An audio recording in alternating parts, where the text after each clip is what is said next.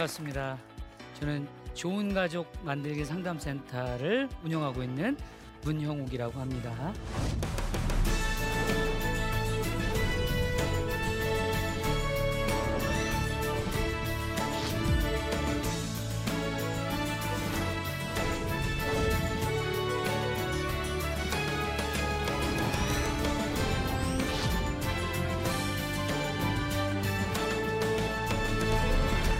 저는 그 가정에 대한 생각이 좀 많아요. 어, 제가 가정에서 어려운 여러 가지에 있는 분들을 상담을 하다 보니까 가정에서 제일 어려웠던 게 뭘까 보면 가정을 이루는 단계에 제일 중요했던 게 사랑이었던 것 같아요. 그런데 사랑을 하는데 사랑하는 방법을 몰라서 우리 가정이 자꾸 흔들리고 있더라고요. 그래서 오늘 여러분들과 함께 이야기 나누고 싶은 내용은 우리가 이렇게 갈등이 생겼을 때 어떻게 우리가 이야기를 통해서 사랑을 다시 한번 회복할 것인가 이 사랑에 대한 이야기를 여러분들과 함께 같이 즐겁고 재미있게 함께 해보도록 하겠습니다. 여러분 사랑 해보셨어요? 그래요? 사랑이 뭐예요? 달콤하다 또 하나 설레인다 뭐 이런 이야기들을 많이 하시는데 물론 달콤하고 설레이는 것도 사랑이죠. 그런데 그게 다일까요? 사랑에 다? 그렇지 않은 것 같아요. 그 사랑에 대해서 알기 위해서 여러분 함께 할 건데요. 여러분 사랑의 반대말이 미움, 증오 좋습니다. 또 어? 뭐라고요? 무관심. 그렇다면 사랑은 뭐죠? 야 관심입니다. 관심. 예. 네.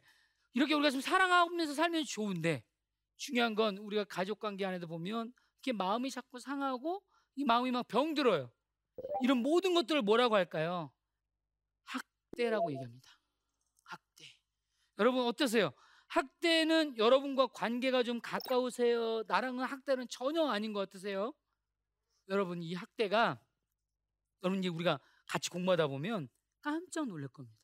어머나, 내가 이렇게 학대를 많이 하고 있었구나. 네. 여러분들도 모르는 사이 나도 모르게 학대하고 있다라는 거 우리 함께 좀 고민을 좀 해봤으면 좋겠고요. 학대하면 생각나는 게 여러분 뭐가 있어요? 때리는 거, 또 욕하는 거, 예, 또 굶기는 거, 뭐 등등등등 있습니다. 그래서 사랑의 학대에 대한 이야기를 좀 한번 해보면요. 첫 번째 학대, 여러분 지금 얘기하신 신체적인 학대는 이제 이런 거죠. 예, 성적인 학대, 구타, 방임 뭐 이런 것들이 실제로 신적인 학대 여러분 너무 잘 아는 학대예요. 그러니까 여러분들은 이런 게 연관이 안 돼 있다 보니까 나는 학대고 멀어라고 얘기하실 수는 있어요. 하지만 학대는 거기뿐만이 아니죠. 이렇게 경제적인 학대라는 게 또 있어요. 임금 주지 않는 거, 생활비 같은 거 주지 않는 거 이런 것도 학대입니다. 예. 그리고 또 하나 정신적인 학대가 있어요. 이런 정신적인 학대 중에 정서적 학대는 이런 겁니다. 아, 놀란 거예요. 아빠가 엄마를 때리는 것을 보는 아이에게. 그러니까 아빠가 예를 들어 엄마를 때렸어. 그럼 엄마는 무슨 학대를 받은 거예요? 신체적인 학대를 받은 거예요? 그런데 그 자녀들은 뭘까요? 정서적 학대를 받고 있다는 거예요. 그래서 우리가 직접적으로 얘기하지 않더라도 여러분의 자녀들에게도 저는 여러분의 아이들이 보는 앞에서 화해하는 모습을 좀 보여줬으면 좋겠어요. 여러분 화해하는 모습. 엄마와 아빠가 서로 화해하고 서로 안아주고 이런 모습들을 좀 보여주면 우리 아이도 친구들과 갈등이 생기고 싸우고 나서도 화해할 수 있는 모습을 배우지 않을까요? 그러면 잘 기억했으면 좋겠고요. 예, 이런 정서적인 학대는 오히려 저렇게 신체적인 학대보다 훨씬 더 오래 남습니다. 왜일까요? 어렸을 때 추억 상상해 보면 어떤 사실이 팩트적으로 있는 사실적인 기억이 명확하게 나나요? 아니면 정서적으로 좋았다, 힘들었다. 이렇게 정서적인 게 좀 많이 남지 않으세요? 그 이미지화된 거. 아, 그때 내가 초등학교 때 되게 좋았어. 아우, 중학교 때 나 되게 힘들었어. 이게 기억이 나요. 근데 뭐가 힘들었지? 그럼 자세히 보려고 하면 기억이 잘 가물가물합니다. 그러니까 이 정서는 훨씬 더 오래가. 그래서 여러분이 부, 이 부부관계 안에서 아이가 보는 앞에 싸우지 않았으면 좋겠습니다. 언어적인 학대에는 또 이런 게 있죠. 욕하고 여러분 아는 거. 그리고 여기 자세히 보면 좀 흐리긴 하지만요. 아주 중요한 맨 마지막 게 있습니다. 강요라는 게 있어요. 이게 이제 우리가 여러분에게 좀 많은 이야기를 좀 하고 싶은 게 저 강요인데 강요가 뭐죠? 네, 억지로 시키는 거. 예를 들면 자, 제가 여러분 회사에 여러분 회사에 뭐 그냥 과장님이라고 한번 해 볼게요. 근데 제가 어, 이렇게 여러분들 이제 신입 사원입니다. 예, 신입 사원 제가 얘기하는 거예요. 어이, 지금 물 좀 떠와. 자, 여러분들은 이 얘기가 권유로 느끼셨어요? 강요로 느끼셨어요? 강요로 느끼셨어요? 이렇게 강요를 느껴지셨을 때 우리는 두 가지 반응이 나타난다고 얘기해요. 첫 번째는 어떤 반응이에요? 해볼까요? 분노를 느끼며 반발한다. 두 번째는 수치심과 죄책감 같은 감정을 느끼면서 네 하고 가서 떠오는 거예요. 근데 지금 우리 회사가 연봉이 너무 좋은 거야. 그럼 여러분들은 뭘 하실 거예요? 복종한 거예요. 응? 그래서 또 저한테 떠다 줬어요. 시간이 지났습니다. 여러분이 이제 과장님이 되셨어. 자, 신입사원이 왔어요. 응. 여러분 한번 저한테 어이 물 떠와 한번 해보시겠어요? 시작. 자, 이럴 때 역시나 저도 강요로 느껴졌어요. 응. 그때 저는 몇 가지 반응이 나타날 수 있다고요? 두 가지. 뭐 아니면 뭐? 반발 아니면 복종. 여러분들은 뭐 하셨어요? 복종했잖아요. 근데 제가 이렇게 얘기하는 거예요. 과장님, 과장님은 손이 없어요? 팔 없어요? 떠다 드세요. 라고 얘기했어요. 자, 이때 이 과장님은 뭐라고 얘기할까요? 이 신입사원한테. 라떼는 뭐라고? 떠오는 게 당연한 거야. 당연함은요, 우리의 마음을 상하게 하고 병들게 합니다. 그 우리가 이제 당위적 사고라고 얘기도 해요. 네, 당연시 여기는 거. 그래서 사람들이 어떻게 해요? 내가 학대를 받잖아요. 근데 그걸 학대라고 잘 인식을 못했어요.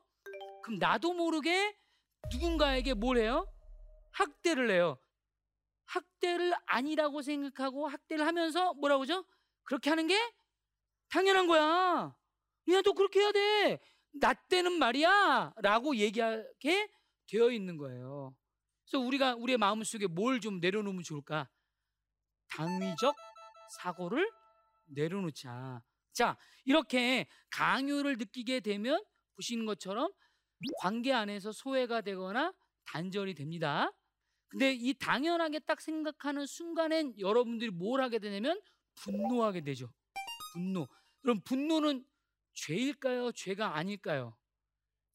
분노는 죄가 아니죠. 분노는 죄가 아니.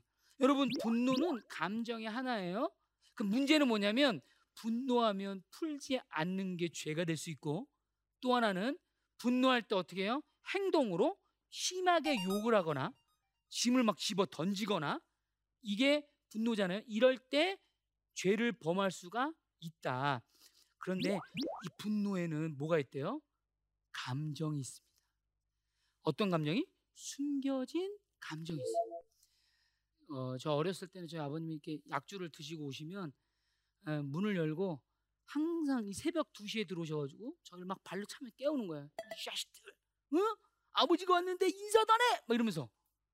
근데 제가 어렸을 때는 제 마음속에 뭐, 뭐 어떤 마음이었냐면 이해가 안 가. 왜 저러실까? 이랬거든요. 그런데 제가 해석을 바꿨어요. 우리 아버지도 그러실 수도 있었겠구나. 아버지 마음속에도 어떠한 감정이 숨겨진 감정이 있었을 텐데 우리에게 말을 못 하셨구나. 그게 뭐였나? 서운함이었어. 그리고 세 번째는 분노는 욕을 담고 있다고 써 있잖아요. 그 우리 아버지가 원하는 게 뭐였나? 저희 아버지가 원했던 거 뭐냐면 아버지로서 존중받고 싶었던 거예요. 여러분, 여러분의 가족들이 혹시 분노를 잘하는 분도 있습니까?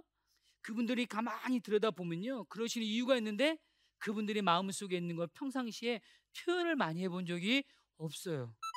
그래서 내가 뭘 표현할지 모르니까 그냥 화로 그냥 얘기해 버리는 거죠.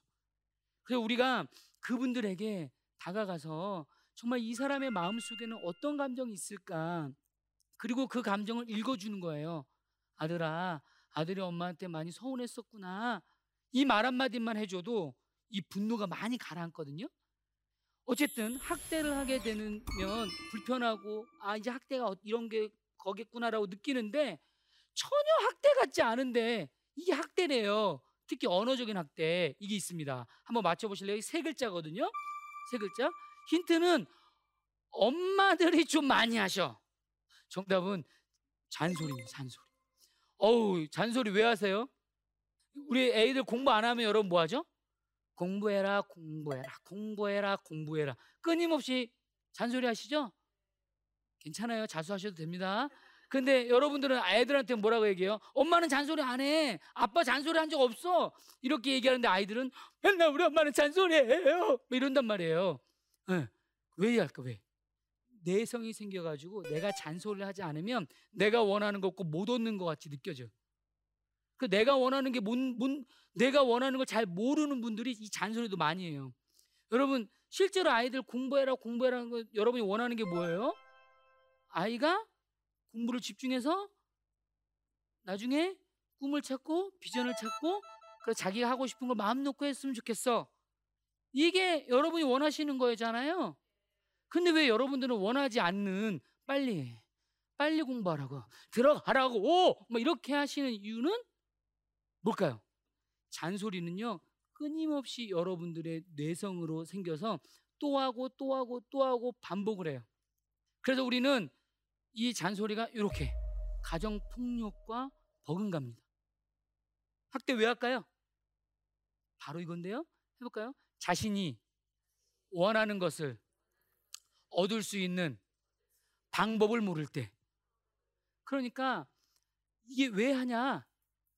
내가 사랑이 뭔지, 내가 원하는 게 뭔지를 모르면 학대를 하게 돼요. 여러분 손을 잘 씻게 하는 방법이 뭐가 있을까요? 여러분들이 쏘면서 보여주는 거예요.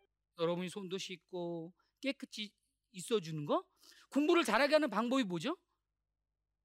좋은 말 때 공부방에 들어가라. 안 들어가면 용돈 없어. 이거예요. 너 이번에 점수 몇 점 맞으면 내가 뭐 해줄게. 뭐 이런 거. 이런 건 조건적인 거죠. 이렇게 이야기를 해요. 왜? 두 번째 있죠. 쉽고 빠르게 내가 얻으려고 할 때. 그러니까 애들이 공부를 빨리 하게 하는 방법은 뭐냐면 여러분들이 학대하는 거야. 응. 학대를 하면 애들은 뭐예요? 쉽고 빨리. 그러면 여러분 행동은 하지만 뭐는 안 없어요? 사랑 없이 결과도 없습니다. 응. 학대하는 이유는 그 여러분 기억하시면 해볼까요? 사랑하는 방법을 모를 때 쉽고 빠르게 내가 원하는 것을 얻으려 할 때 스마트폰 어떠세요? 쉽고 빠르게 정보를 제공해 주지 않으세요? 그래서 이게 때로는 우리에게 학대를 하는 거예요. 이게 예. 좀 우리가 천천히 하나하나씩 찾아가면서 공부를 해야 되는데 아이들이 이제 정답만 아는 거예요. 그 과정도 모르고. 그래서 이게 참 쉽고 빠른 게 결코 뭐 좋은 것만 아닌 것 같아요. 물론 우리에게 편리한 것도 주긴 하지만 자 그렇습니다. 마음을 상하게 하는 언어 패턴 이런 게 있죠. 옳고 그름 판단하는 거. 예를 들면 어, 이런 거예요. 아유, 저기 여보 오늘 내가 옆집 아줌마하고 싸웠는데 말이야 오늘 기분이 안 좋아. 그래 남편이 앉아가지고 이렇게 얘기해요. 그래 한번 얘기해봐. 딱 적는 거야. 막 적어. 그러더니 60%는 저 아줌마가 잘못했는데 당신도 40%는 잘못했어. 여러분 딱 이러면 기분이 어떠세요? 어우 굉장히 마음이 상하죠. 그러니까 옳고 그름을 막 판단하는 거야. 나는 지금 여보 내가 옆집 아줌마하고 싸웠어. 이거 왜 얘기한 거예요? 예, 내편 좀 들어줘. 공감 좀 해줘라. 그건데 거기에서 막 적어가지고 이건 잘못, 다음부터는 이걸 하지 마. 저 아줌마도 물론 잘못했지만 너도 잘못한 게 많아. 막 이렇게 얘기하면 굉장히 속상하다는 거죠. 네. 그리고 두 번째는 비난하는 거. 여러분 비난하는 거 있죠? 어, 쟤왜 왜 저런지 몰라. 그리고 비난할 때 꼭 어떻게 해? 존재를 비난해. 존재를. 그 자존감이 상하는 언어를 많이 쓰면 굉장히 마음이 상합니다. 그리고 또 하나는 꼬리표 달기예요. 어머 이 사람 너무 잘 웃어 그러잖아요. 나도 인상 속 화를 한번 내보고 싶잖아요. 근데 어, 이렇게 웃는 거야. 왜? 꼬리표 달려가지고. 여러분 꼬리표 달지 마세요. 네. 마음이 상합니다. 그리고 비교하는 거 옆집 아줌마는 몸매가 날씬하네 옆집 아빠는 돈이 월급이 얼마네 이렇게 비교하면 비교당하는 순간에 마음이 상하고 영혼이 상합니다. 비교하지 않고 그리고 제가 오늘 여러분에게 계속 강조했던 당연하게 여기는 것들 이런 것들이 우리의 마음을 상하게 하고 병들게 하는 언어 패턴들입니다. 그렇다면 우리는 저런 패턴을 하지 말고 이제는 뭘 해야 되죠? 사랑을 해야죠. 사랑. 그래서 사랑이 뭐냐고 물으신다면 눈물의 씨앗이라고 말하려고 하시나요? 사랑에 대한 이야기를 그래서 한번 해볼 겁니다. 자, 사랑에는 첫 번째 읽어볼까요? 따뜻한 마음. 네, 두 번째는 열정. 세 번째는 헌신. 이 세 가지가 함께 어우러져야 돼요. 따뜻한 마음에는 또 세 가지가 있어요. 자, 뭐가 있냐면 해볼까요? 존중, 배려, 신뢰. 자, 이 존중이 뭐냐? 나와 다른 것을 인정해 주는 거. 자, 여러분들은 여러분의 자녀들과 같아요, 달라요? 달라요? 그럼 우리 우리 아이를 사랑한다라는 건 어떤 거예요? 다른 우리 아이를 뭐 하는 거죠? 인정해 주는 겁니다. 내가 그렇게 돼야겠다라는 건 아닙니다. 하지만 그 아이들의 그 마음을 내가 인정해 주는 거. 그걸 우리가 뭐라고 해요? 존중이라고 합니다. 남자와 여자는 달라요. 그 달라서 다른 것 중에 제일 많이 다른 게 뭐죠? 이 언어래잖아요. 여러분 너무 자, 많이 들었죠? 뭐 남자들은 하루에 뭐 8천 마디에서 만 마디 하고 여성분들은 2만 마디 한다. 뭐 이런 얘기 하잖아요. 이렇게 각 성향별로 다르다는 것을 인정해 주는 거 이게 이제 존중입니다. 자, 두 번째는 배려예요. 뭐라고요? 배려. 배려가 뭐예요? 배려가 상대방의 입장으로 이해해 주는 것. 이게 배려예요. 그래서 여러분 얘기 많이 들어보셨죠? 소하고 사자가 결혼한 얘기. 오늘 들어보실 거예요. 자, 소하고 사자가 결혼했습니다. 소가 어 그 아내고 사자가 남편이에요. 소가 남편한테 전화를 했어요. 음, 여보 오늘 칼퇴근하고 와 내가 맛있는 거 해줄게. 그랬더니 사자가 침을 막 흘리면서 어 알았어. 어, 우리 와이프가 이렇게 맛있는 음식인데 바로 갈게 하고 6시 땡 종치는 시간에 남편이 샥 하고 달려갔습니다. 식탁을 딱 봤는데 식탁이 세상에 풀이 바다 덮음같이 이렇게 풀바다인 거야 풀바다. 그 이 사자가 아이고 답답하. 이게 무슨 맛있는 음식이야. 아유 오늘 그냥 외식하자 외식해. 아유 그래 나와.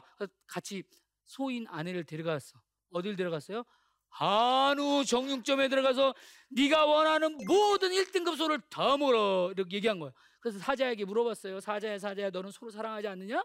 했더니 무슨 말이냐 난 소를 너무 사랑한다 소에게 물어봤어요 사자를 사랑하지 않느냐? 했더니 소가 뭐라 그래요? 사랑한다는 거예요 사랑하는데 사랑하는 방법을 모르면 우리 뭐 한다 그랬죠? 학대할 수 있다. 그러니까 여러분 생각해 보세요. 아내가 풀을 갖다 놓고 사자 보고 먹으라고 해. 그 남편이 얼마나 속상했겠어요. 그죠? 상대방의 입장으로 얘기해 줄 때 사랑을 느낀다는 거예요. 그게 바로 배려입니다. 마지막 세 번째는 신뢰예요. 신뢰. 신뢰 신뢰는 뭐죠? 바로 고백할 수 있는 마음입니다. 고백할 수 있는 마음. 여러분 내가 누군가 신뢰한다? 하나님을 신뢰한다? 여러분들은 뭐 하세요? 신뢰하기 때문에 기도합니다. 여러분 기도하는데 하나님이 너 일로 와딱 써. 너 누가 그러라 그랬어? 이러시나요? 하나님은 여러분들의 죄를 정결하게 흰 도화지처럼 깨끗하게 어제도 지은 죄, 오늘도 지은 죄, 미래에 지은 죄까지 용서하신대요. 그런 하나님이에요. 그래서 여러분들 그분을 신뢰하기 때문에 여러분들 그분 앞에 가면 고백을 합니다. 우리의 삶 속에 여러분의 배우자에게 여러분의 자녀에게 여러분의 부모님에게 여러분 신뢰한다라는 의미는 여러분들에게 누군가가 내가 고백할 수 있어야 돼. 그런데 내가 얘기하면 우리 엄마가 옳고 그름을 판단하거나 내가 이야기만 하면 옆집에는 너보다 더 잘하던데? 라고 비교한다면 내가 신뢰하지 못하기 때문에 절대로 여러분들에게 이야기를 할 수가 없게 되죠. 그러면 어때요? 학대적인 관계를 또 갑니다. 그렇지만 여러분들이 무슨 얘기를 해도 여러분 들어줄 수 있는 마음이 있다면 여러분들에게 고백할 거예요. 여보 나 오늘 힘든 일 있었어. 그냥 아무 말 없이 손 한번 꾹 잡아주고 한번 안아주고 동투덕투다투다 그래 내가 있고 우리 하나님 지켜주시니까 우리 힘내자. 뭐 이렇게 얘기를 해준다면 신뢰하는 마음이 생겨서 따뜻한 마음이 생기겠죠? 그게 바로 사랑입니다. 예, 이걸 여러분들 꼭 기억하셔야 됩니다. 그리고 두 번째 열정에도 또 이렇게 세 가지가 있어요. 기쁨, 보람, 즐거움. 여러분, 이 열정은 기쁨으로 얘기하는 겁니다. 예를 들면 보세요. 내가 어 그래 너의 입장에서 내가 얘기할게라고 얘기할 때 비 어느 표정을 기뻐하지 않아. 어떻게 해요? 그래 내가 너 살게 할게 한다고 여러분 이러면 이거 한다는 뜻이에요? 안 한다는 뜻이에요? 안 한다는 뜻이죠. 뭐가 없어? 뭐가? 기쁨이 없어. 여러분, 여러분의 자녀, 여러분의 배우자 말 때는 만날 때는 기쁨으로 좀 만나시고 우리가 뭔가를 결정을 해요. 예를 들면 이번에 여러분 휴가 다녀오셨나요? 휴가를 갈 때 어떤 분들은 산으로 가자, 어떤 분들은 바다로 가자, 어떤 분은 호수로 가자, 어떤 분은 뭐 호텔로 가자 등등등 얘기하겠죠. 근데 내가 예를 들면 산으로 가고 싶은데 내 배우자가 자꾸 바다로 가재. 그래서 그냥 어쩔 수 없이 내가 바다로 선택을 했어. 여러분 여기서 어쩔 수 없이라는 단어는 쓰지 않았으면 좋겠어요. 자, 내가 바다로 가기로 결정하면 한번 따라해볼까요? 흔쾌히 가자. 어떻게 가자고요? 흔쾌히 기쁘게 흔쾌히 가는 겁니다. 왜? 그걸 누가 선택한 거니까. 네, 내가 가기로 결정하면 그럼 결정하기 전에는 함께 토론하고 얘기를 하야죠. 네, 이 기쁨은 매우 중요합니다. 두 번째는 보람이에요. 여러분 어떠세요? 여러분들은 보람된 일로 여러분의 사랑, 여러분의 재능, 여러분의 물질, 여러분의 건강 등을 우리보다 조금 더 좀 연약하고 힘들고 내가 필요한 그곳에 하나님의 역사가 필요한 그곳에 여러분들은 보람되게 쓰고 계시나요? 여러분이 지금까지 그러지 않았다면 아, 이 순간부터는 여러분들이 이제 좀 썼으면 좋겠습니다. 정말 이제 즐겁게 하세요. 즐겁게. 여러분 그냥 할 때 그냥 대충대충 하지 마시고 무엇을 하나 하더라도 즐거운 마음으로 기쁘고 보람차게 여러분이 할 때 여러분 열정적으로 하게 됩니다. 사랑은 그렇게 하는 게 사랑이랍니다. 마지막에 헌신은 뭐냐면 대가를 바라지 않는 무조건적 사랑이라고 얘기합니다. 여러분 제가 아까도 잠깐 말씀드렸지만 예를 들면 너 공부 이번에 1등하면 뭐 사줄게. 이건 어떤 거예요? 바로 조건적 사랑. 그러나 예수님은 우리에게 어떻게 했죠? 여러분 마지막에 뭐라고 말씀하셨죠? 다 이루었다. 여러분 저는 그 말씀이 너무 감격적인 게 예수님이 그냥 나만 믿어. 그러면 너희들은 다 돼. 너무 멋지지 않아요? 이런 헌신의 사랑이 어디 있습니까? 여러분, 여러분들이 자녀를 사랑한다면 이렇게 무조건적인 사랑이 필요해요. 조건을 주려 하지 마십시오. 헌신을 주는 겁니다. 그냥 내가 할 수 있는 거 다 해보는 거예요. 그게 헌신의 사랑이에요. 이 세 가지의 사랑이 우리가 함께 가야 되는데요. 문제는 이겁니다. 따뜻하게 사랑도 하고 굉장히 열정적으로 하고 그리고 이 선생님이 저에게 해주지 않아도 나는 해주는 거예요. 대가 없이 난 했어요. 그러면 이렇게 삼각형이 됩니다. 예쁜 삼각형. 그런데 예를 들면 제가 따뜻하고 열정을 했는데 이러는 거예요. 선생님도 다음번에 저한테 그렇게 하세요. 라고 조건을 달았어. 그럼 삼각형이 이렇게 생기게 돼요. 여러분 실선 보이시나요? 저렇게 생기면 나머지 저 빈칸을 우리는 하기 위해서 뭘 하냐? 학대를 하는 거예요. 그래서 사랑하지 않아서 하는 게 아니라 사랑이라는 이름으로 우리가 학대를 잘못하면 할 수 있게 됩니다. 여러분, 사람들은요, 완벽한 사랑을 하려고 해요. 그래서 모든 것들이 최고로 올라가고 최고로 돼야 된다고 생각합니다. 하지만 완벽한 사랑, 완전한 사랑은 예수님이 우리에게 사랑해 주는 것 말고는 없습니다. 우리 인간들, 우리 사이에는 저는 여러분들이 온전한 사랑을 했으면 좋겠어요. 이 온전한 사랑은 뭐냐면 내가 할 수 있는 거 다 해보는 겁니다.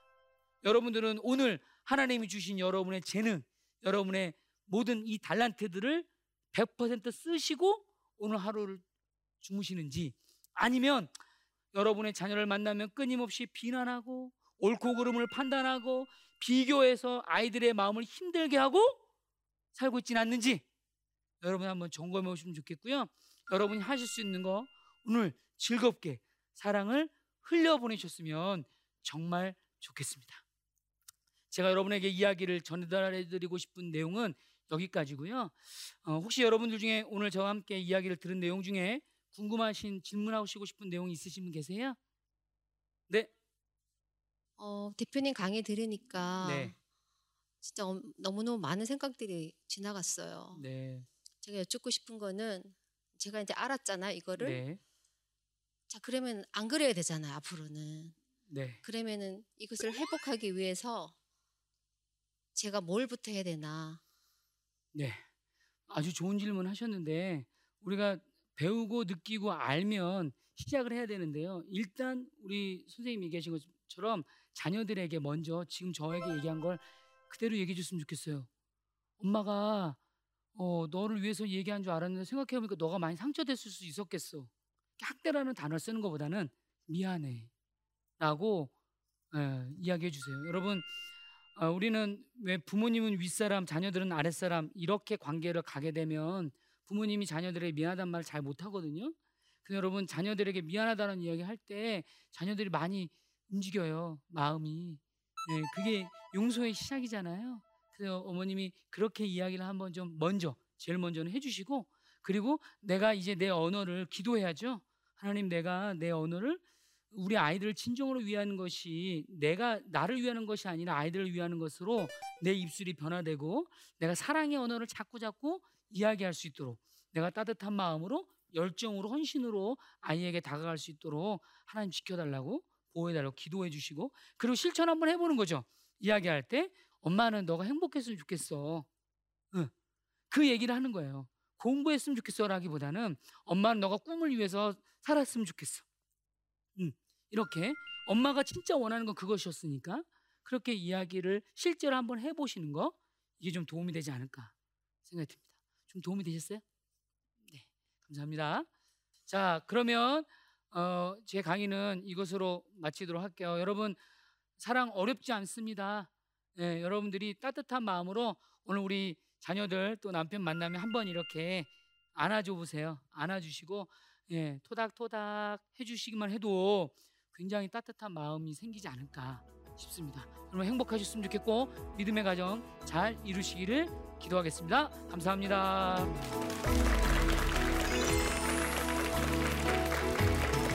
가족 관계 안에도 보면 이렇게 마음이 자꾸 상하고 이 마음이 막 병들어요. 이런 모든 것들을 뭐라고 할까요? 학대라고 얘기합니다. 학대. 학대하는 이유는 또 여러분 기억하셔야 돼요. 해볼까요? 사랑하는 방법을 모를 때 쉽고 빠르게 내가 원하는 것을 얻으려 할 때. 자, 사랑에는 첫 번째 읽어볼까요? 따뜻한 마음. 네, 두 번째는 열정. 세 번째는 헌신. 이 세 가지가 함께 어우러져야 돼요. 완전한 사랑은 예수님이 우리에게 사랑해 주는 것 말고는 없습니다. 저는 여러분들이 온전한 사랑을 했으면 좋겠어요. 이 온전한 사랑은 뭐냐면 내가 할 수 있는 거 다 해보는 거죠. 여러분 진정한 사랑은 뭐냐면 내가 할 수 있는 거 다 해보는 거예요.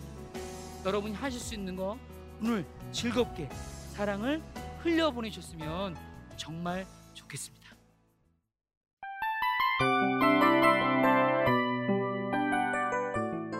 이 프로그램은 청취자 여러분의 소중한 후원으로 제작됩니다.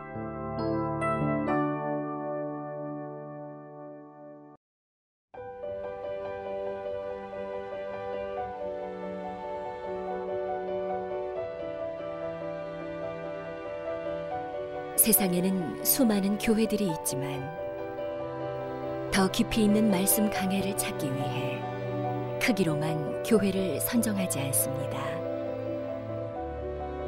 보다 좋은 영적 콘텐츠를 더 많이 나누기 위해 방송비를 받지 않습니다.